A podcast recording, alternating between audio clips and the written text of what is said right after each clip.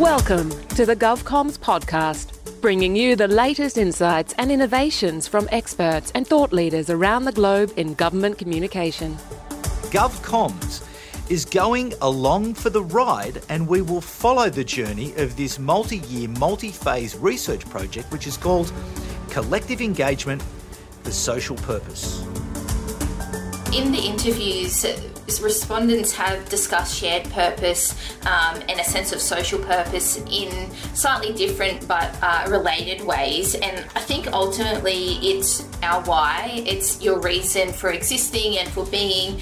And they spoke about things like it's our DNA, um, it's actually our North Star and the things that we're striving to achieve. But ultimately, it's something that we all align on and can connect uh, with in some way. So coming back to that idea idea of relevance and meaning uh, was a common theme that participants discussed when they were talking to us about their social purpose and how that was a shared uh, commitment that uh, the organisation had towards achieving some type of social cause or, or um, issue that they were addressing. People these days are looking to create more of that purpose. But we do find, David, that this is actually relevant for people of all ages. We're finding that for many people we speak to, often their lived experience informs, you know, what they want to contribute and where they want to contribute to. So some people have had that lived experience at the age of 20 and other people don't have it until they're 60. Um, but we do see it across all age groups with people wanting to give back and to help. Now, here is your host, David Pembroke. Hello, everyone, and welcome back to the Collective Engagement for Social Purpose podcast series, which is a collaboration between the GovComms Institute and the University of Adelaide's Dr. Taylor Willmott and Professor Jodie Conduit. My name is David Pembroke. Thanks for joining me. You will remember a couple of months ago we kicked off the discussion about this fascinating research project with Dr. Willmott and Professor Conduit, where we discussed where the idea for the research project had come from, what problem it was focused on, who's involved, and what the team is hoping to discover. Now, before we get into episode two, if you didn't listen to episode one, perhaps go back and have a listen. It was published on June the 22nd, because if you can listen to that, it will certainly help to bring context and understanding and insight into today's discussion. Now, since we last spoke, the team have been super busy analysing qualitative data from interviews with managers, directors, CEOs, founders, and consultants who are working across a range of social issues in Australia, including sustainability, youth outreach, domestic violence, homelessness, and public health. In total, 33 interviews were completed, equating to 561 pages of text and over 294,000 words. So, in today's episode, we're going to be zooming in on this notion of shared purpose. And really, it's such a relevant conversation when you consider what is happening around Australian politics at the moment, and certainly the Albanese government, who are framing their efforts through the narrative lens of Together, where they're trying to convene a range of collaborative summits to really look to find how can we bring together people to find that common ground? So, really, in this conversation today, it is just so super relevant. And Dr. Willmott and Professor Conduit will share the key insights from their thematic analysis and to help us to understand how do you get a group of people to focus on shared purpose. So, thank you very much to both Professor Conduit and Dr. Willmott for joining us for this second episode. Thanks for having us, David. So, Professor. So, Professor Conduit, I might start with you. Really, just, just let's get the basics in place. Let's get these foundations in place about unpacking this notion of of shared purpose. How did the project define a shared purpose in the beginning, and how have you started to see the, the responses of people as they relate um, to that notion of shared purpose? It's a great question, David. Thank you for asking it. It's um, when we started out with this, we were looking at some industry reports. So the PwC um, in partnership with their Centre for Social Impact, they concluded a study that suggested that half a trillion dollars was spent each year on social purposes in Australia. So things like health, education, welfare, housing, the things you mentioned before, which is almost about 32% of our GDP here in Australia. Simultaneously, the Boston Consulting Group found that businesses or organisations that had a high level of social purpose actually had higher margins and higher valuations. So we were trying to understand and explore really what that meant and found that in academia or in literature, there were very few definitions on what it meant to have a social purpose. Um, one paper we found really talked about social purpose driven organisations were ones where the people within the group felt that they were making a difference, that it was giving them a real sense of meaning, and it was really drawing their support. And so I think those things were quite important. It was really giving a sense of direction to what they were doing. Now Taylor's been, you know, exploring now what our interview respondents say about that, and I think it's it's quite similar, but maybe giving even some more insight. So, Dr. Willmott, yeah, you might give us a, a bit of a sense of, of what the respondents have been saying to you. Yeah, so in the interviews, respondents have discussed shared purpose um, and a sense of social purpose in slightly different but uh, related ways. And I think ultimately it's our why, it's your reason for existing and for being. And they spoke about things like it's our DNA, um, it's actually our North Star and the things that we're striving to achieve. But ultimately, it's something that we all align on and can connect uh, with in some way. So, coming back to that idea of relevance and meaning uh, was a common theme that participants discussed when they were talking to us about their social purpose and how that was a shared uh, commitment commitment that uh, the organisation had towards achieving some type of social cause or, or um, issue that they were addressing. And I'll read you uh, one of the quotes that we have here and they were talking about it not being something that was transactional and it, it's it's more of a values verdict and something that they stand by and that lives within the organization so um, they you know they talked about how people will come actually come in with varying whys and, and varying values but it's very much about you know coming together as a group um, and embracing the tension of that in order to align on the, on a common vision and a common goal um, for achieving a social purpose I love that description of a values verdict. Can you explain that to me a little bit? What, what were they trying to say when they used that phrase, values verdict?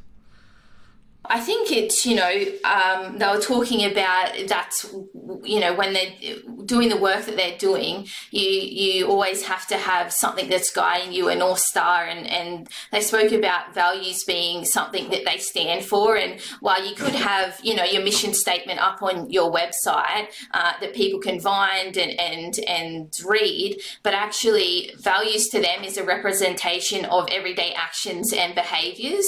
And that is a much deeper level of, of purpose uh, than say you know agreeing on on a set of terms and putting them up on a website um, for people to view. You, you, know it's it's doing rather than than telling. So professor Conduit do you find or have you found that it is a priority this notion of, of social purpose or is it more more generally, I suppose, in, in, the people that you've spoken to, or is it because you have been focused in these social issues that it's not a big surprise that people working in those areas do see this as such a priority and such an importance? Um, it's almost their reason for being, David. It's what's attracting them into these areas. You know, it's for them. The, there's value and this purpose is why they exist as an organisation. It's really what motivates and drives people often to that organisation or to that cause. As I think Taylor mentioned before, there's you know varying whys and varying values that draw people in, but what really sticks them together and really helps them move forward and gives them that, if you like, that impetus or that energy is this social purpose. in what they do. So, look, it, it is there, David, in the organisations that we spoke to, but I believe as all humans, you know, we're all striving to contribute to something bigger than ourselves. And we hear that quite a bit from the people that we've been speaking to. Is it fair to, or, or is it a, a, cliche almost, that younger people these days um, care more and that they're, they're more likely to be engaged in organisations with a social purpose because of you know the context that they've grown up in um, and the lives that they're leading? Is it is it true that it's it's it's more meaningful for younger rather than older uh, organisations and businesses? There's definitely, you know, um, I think a lot of young people that we've been speaking to, people these days are looking to create more of that purpose.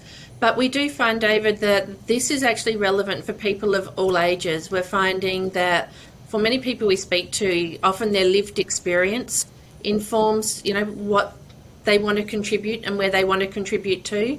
So some people have had that lived experience at the age of 20, and other people don't have it until they're 60.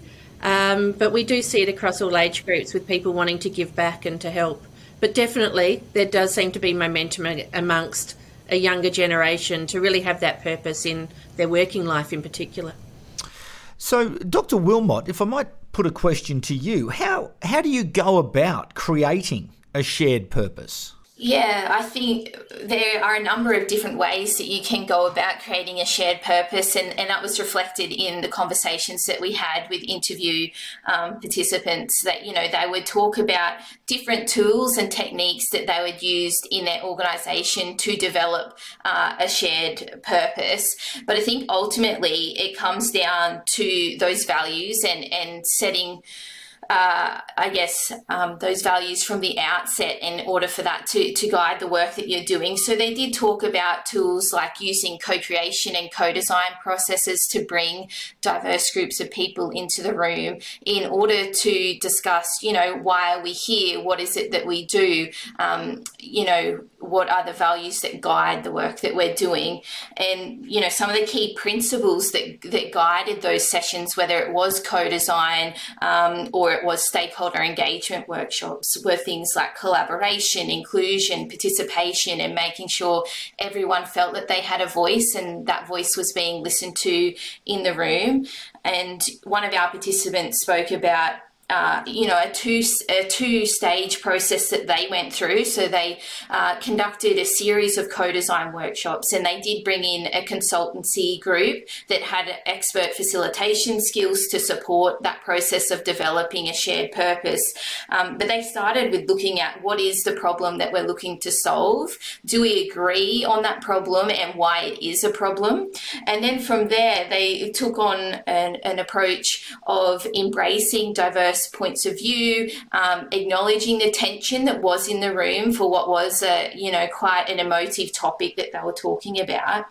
And once they agree on what that problem is, why it's a problem, and what their role is in addressing that problem, they then started to become, you know, more focused on, well, what direction should we move forward in? And that important stage of that process was um, agreeing on how best to approach the problem problem. So we can all agree that the problem is the problem and why it's the problem. But if you don't go to that second phase of that process of establishing what the direction is and, and agreeing that that's the best course of action, um, then I think your shared purpose kind of will fall flat as a result of that. So, did you get any insights from uh, the interviews that you did about sustaining um, that shared purpose once it's in place? Because it sounds like you know there are processes, there are uh, you know structures that can help you to deliver that common that common ground, that shared purpose. But as you mentioned before, it, it could be something that is translated into a, um, a mission statement, but then it's not ever used. That you know people don't go back to it. It becomes a bit of shelfware. So, did you get any insights as to how people are trying to keep the shared purpose alive and keeping it relevant?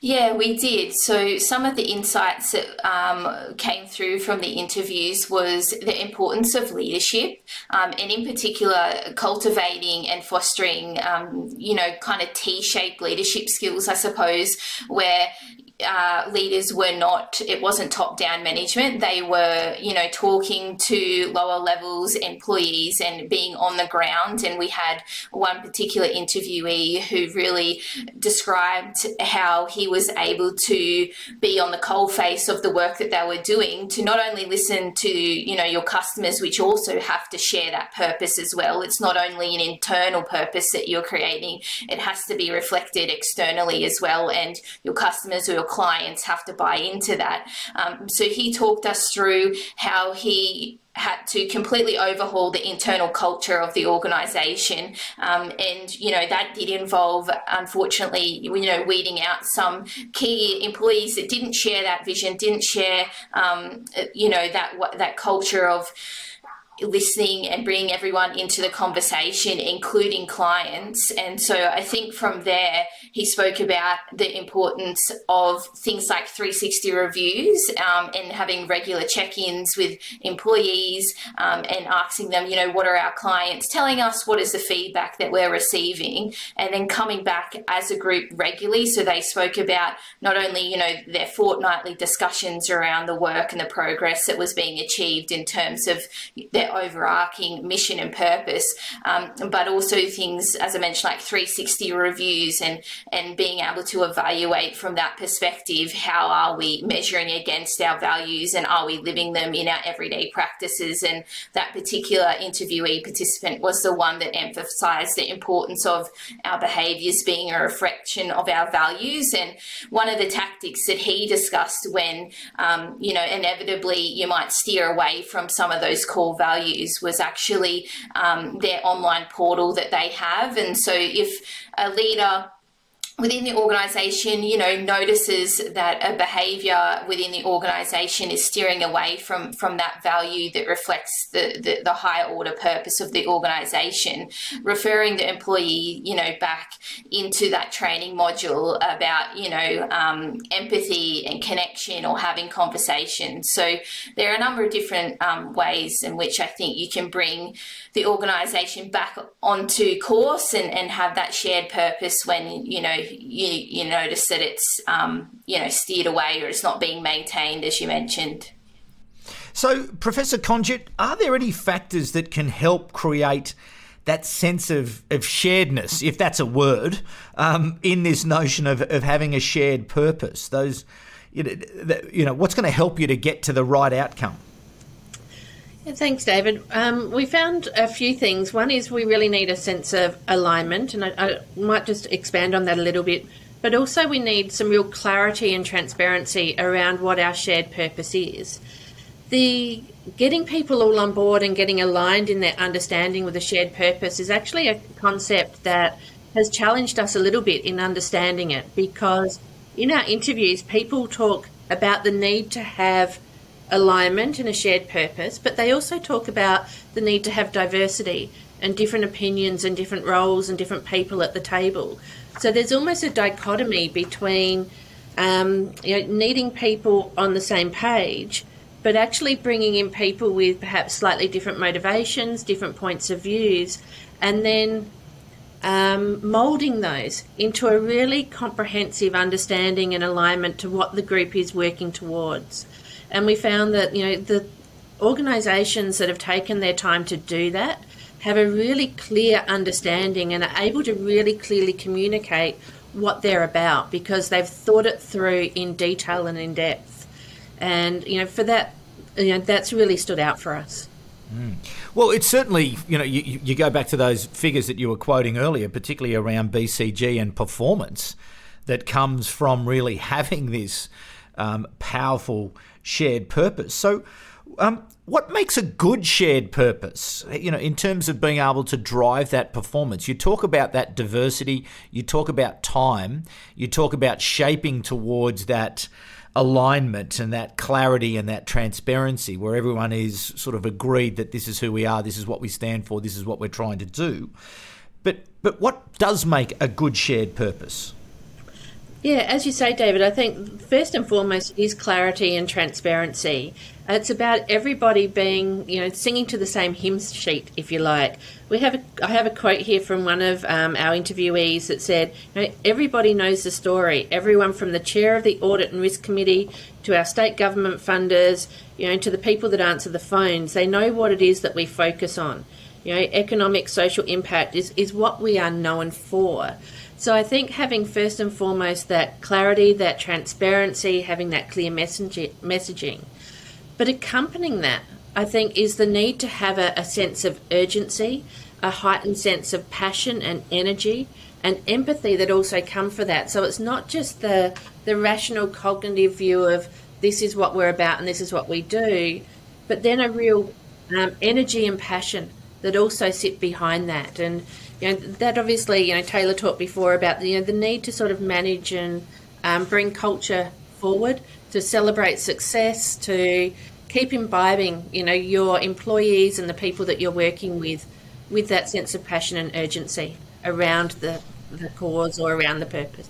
So, Dr. Willmott, you obviously you're knee deep in this. You know, two hundred ninety-four thousand words. For from your point of view, how how clear was this sense of the need for urgency, that need for passion, the need for energy, indeed, to be able to generate that um, successful shared purpose? Yeah, I think it was hugely important. Um, and I wanted to emphasize as well on, on, top of that is that shared purpose, as you said, David, before, is not something that you do in a half day workshop and then it gets put up on the website and we, you know, we forget about it. Uh, it has to be an ongoing iterative process that um, you regularly revisit and review. And, you know, as Jodie was saying, if if you don't get buy-in internally and externally, it's not going to be something that drives or propels an organization forward towards success, towards tackling and addressing some complex social issues. So whether that's reflected in in company culture, um, or as that's reflected in external reputation that's being developed as a result of the work that you're doing, but as that participant said, they that their purpose is you know it's known it's it's what they've built their reputation on and everyone knows the story. And i think coming back to that clarity and purpose is really key and getting everyone to know that we stand for this um, is a key part of of creating a shared purpose. So, having had the benefit of the work that you've done so far, and clearly there's a long way to go in terms of this research project, but just to return, perhaps, to some of those the observation I made in the in, in the beginning, um, in the introduction around.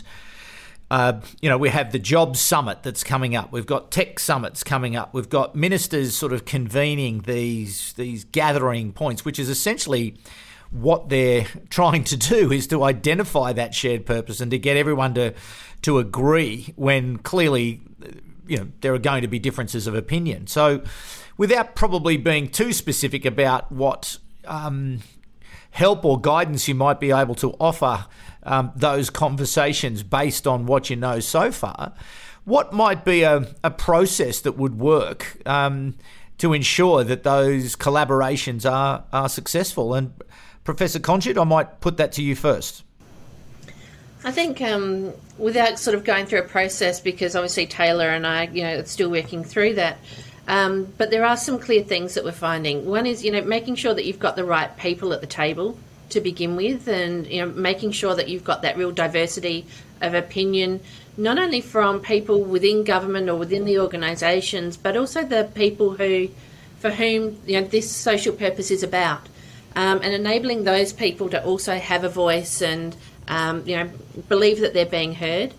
I think the other part of that is as I said, creating that sense of urgency, but also creating some, you know, um, safety and trust so that people believe that not only are they going to be heard, but their um, words and actions will be acted upon.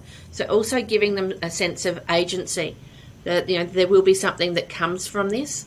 That almost psychological safety and trust is equally important, so that they speak up at those events. Um, and then I think some really clear facilitation for drawing people together. everyone around the table that comes in is going to have some experience of this. That's why they've been chosen. But all their experiences will be really different. So it's going to take, I guess, strong leadership to. It's, it's almost again a dichotomy. We want the, the feelings to come from the ground up and the momentum to come from the ground up, but some clear leadership to really pull that together, you know, to um, a clear understanding of what we're trying to do. And my last points, I guess, would be to, um, well, two points actually, to really get a sense of people can engage with each other, to also focus on those human connections between the different people in the room, because that will also help to not only create the momentum in the first instance, but ensure that it remains ongoing, that it's not left just to one or two people, that everyone feels really connected to each other and to the cause. Mm. Very good. I'm scribbling that down. I might send that to somebody I know who's who's got some involvement. Sounds like a good roadmap. Um, uh, Dr. Willmott, what, what would your sort of guidance be? Yeah, I think Jodie kind of very uh, eloquently summarised what what has come through in the interviews in terms of creating a shared purpose. But the only addition I, I, would have is um, the importance of leadership in that process and not leadership in the traditional sense of sort of command and control in that setting, but more a leadership that's authentic and that embraces, um, you know, collaboration and participation of all in that process of coming together to align on, on a social purpose. But it's interesting, isn't it? Because at the moment, these particular events that we're talking about are look to be conceived as a sort of one-off event. We're going to you know come together, going to have a day, but really what you're both suggesting is that this really needs to be a you know an ongoing conversation. Um, and to build that trust over time, so as it, and to build those connections over time, so these difficult conversations uh, can be had because there is a diversity of view, clearly. Definitely, you know, the saying, David, that Rome wasn't built in a day, definitely, you know, holds here. Um, but we do think, you know, to embed that really deep level of engagement around the social purpose, it does need to be something that's, you know, continued and almost not even just tapped back into occasionally. It almost needs to have some thread that keeps people connected to it, you know, yeah. at all times. And for you, Dr. Willmott, your, your views on that? Yeah, I I'll share an interesting example that I was um, reading the other day, and it was actually in regards to the NHS Trust, and they in 2011 um, they received some funding around um, changing organisational culture um, in the trust at the time, and also this importance of transformational leadership. And when I was reading through that article, which I'm, I'm happy to share, and you can pop in the show notes as well, they they went through a framework for how they created a, a shared purpose within the NHS Trust, and they were specifically focusing on nurses and midwives, but ultimately over the course of many years, they it, it, it led to a full organizational kind of um, transformation. But they kind of spoke about that exact thing that we were speaking about the, the process of it happening you know as a cumulative process of developing a shared purpose. And i think if we're looking at shared purpose as a means of um, breaking down barriers uh, challenging the status quo um, you know in terms of culture becoming more collaborative and and um, you know uh, addressing conflicting agendas in the room that that overarching kind of framework would be really useful um, in terms of informing the process. Now, NHS is you're talking about the is that the National Health Service in the UK? Yeah, yeah, that's right. Yeah.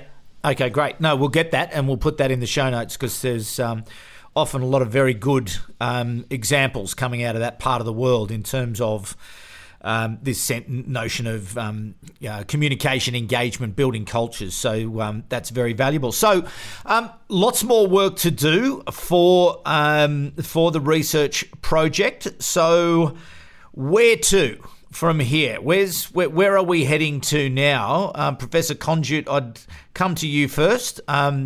I know Dr. Willmott's you know got the Sherpa work or a lot of the work in terms of diving in and and continuing to think about it. But from your point of view, what what's next from from your point of view? Well, you know, from our point of view, um, firming up a lot of these ideas, David. Um, we're said continuing to finalise, you know, our analysis, but we've been discussing here, I guess, the initial stages of understanding the emergence of how you get that shared shared purpose. But you said we want to look more and investigate more how you maintain that over time, um, how you sort of build momentum about around that and I guess how we put in place systems so that we can continue to learn, develop, innovate, you know, around these um, shared purpose aspects. So expanding this out, um, not just to the, the evolution stages, but you know, the ma- maintenance and evolution of this over time. Mm. It's certainly so relevant, isn't it? When you, particularly when you consider the changes that are taking place, driven largely you know, by technology and then the behaviours that are, are, coming off the back of that, uh, the you know, tech, digital transformation, etc. That you know, having this sort of ongoing conversation, having this sort of mindset that you know the job's never done and we're going to move and change, and you know there really is no end point to this. That it makes it so relevant that this research will give people a a really clear understanding of what is the best way to do that. So, for you, uh, Dr. Willmott, um, what's next for you? Yeah, it would be around establishing uh, and maintaining, understanding how we establish and maintain engagement with the shared purpose, as you mentioned, David, over a longer period of time. And I think looking at, um, you know, systems for learning and development uh, and evaluation within the, you know, the context of a social purpose will be key moving forward for us in developing some actionable frameworks that um, practitioners and policymakers can pick up and use. Um, um, and you know be able to really understand this idea of collective engagement and how you can foster that at, in in a social context as well. Mm. I'll be fascinated to, to see where you land on that because this is just a personal experience here. At Content Group, we've very clear um, uh, vision, very clear mission, and very clear values. And our mission is to help government strengthen communities and improve the well-being of citizens through effective communication.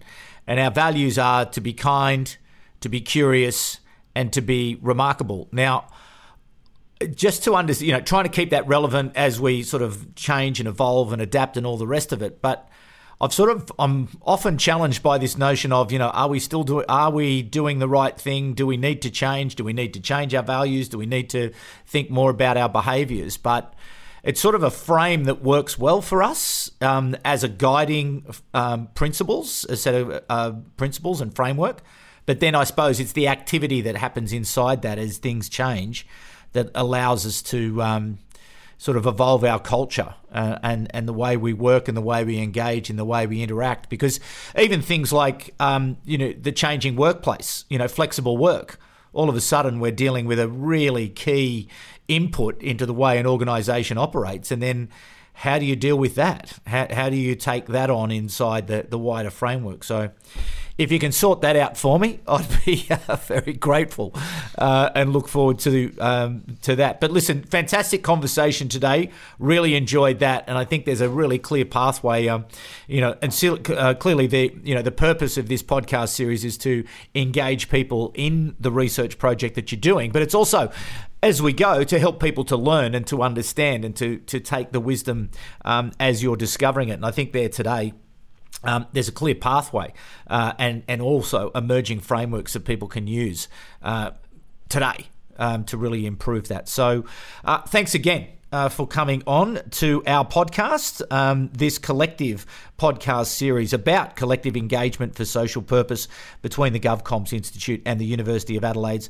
Dr. Taylor Willmott and Professor Jodie Conduit. So thank you very much for your participation today, and I look forward to episode three in uh, the weeks ahead. Thank you, David. Thank you. And to you, the audience, thank you for coming back once again. This is a fascinating, this is great stuff, isn't it, really? We're, we're working with a couple of Australia's leading research researchers in a key and critical and fundamental uh, area of practice and focus. Uh, and to be able to, you know, take us on the journey of, of what they're finding out as they go through this process.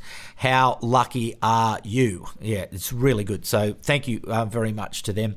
Uh, and as I say, we'll keep this going as we go through the series, as we understand a little bit more. And uh, clearly, the next conversation is about, you know, how do we keep these um, social purposes. Once we've got them defined, how do we keep them alive, relevant, and helping um, to, to drive that performance? As uh, Professor Conduit said, the BCG numbers say that if you do this and you do it well, your organisation will perform much better. My name's David Pembroke. Thanks again for coming along. We'll be back at the same time in two weeks, but for the moment, it's bye for now.